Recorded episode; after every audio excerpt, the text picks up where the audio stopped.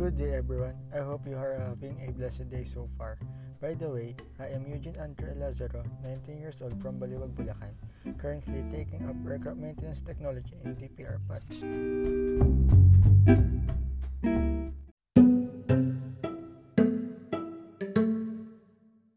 In this podcast, we are gonna talk about our subject, which is reciprocating engine. Tricky, right?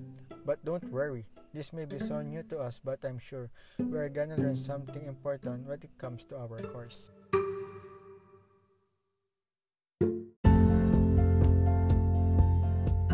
I know that not all who will hear this knows what is reciprocating engine. So here's a brief definition of it. Reciprocating engine is an engine that uses one or more pistons in order to convert pressure into rotational motion. They use the reciprocating motion which is up and down of the piston to translate this energy.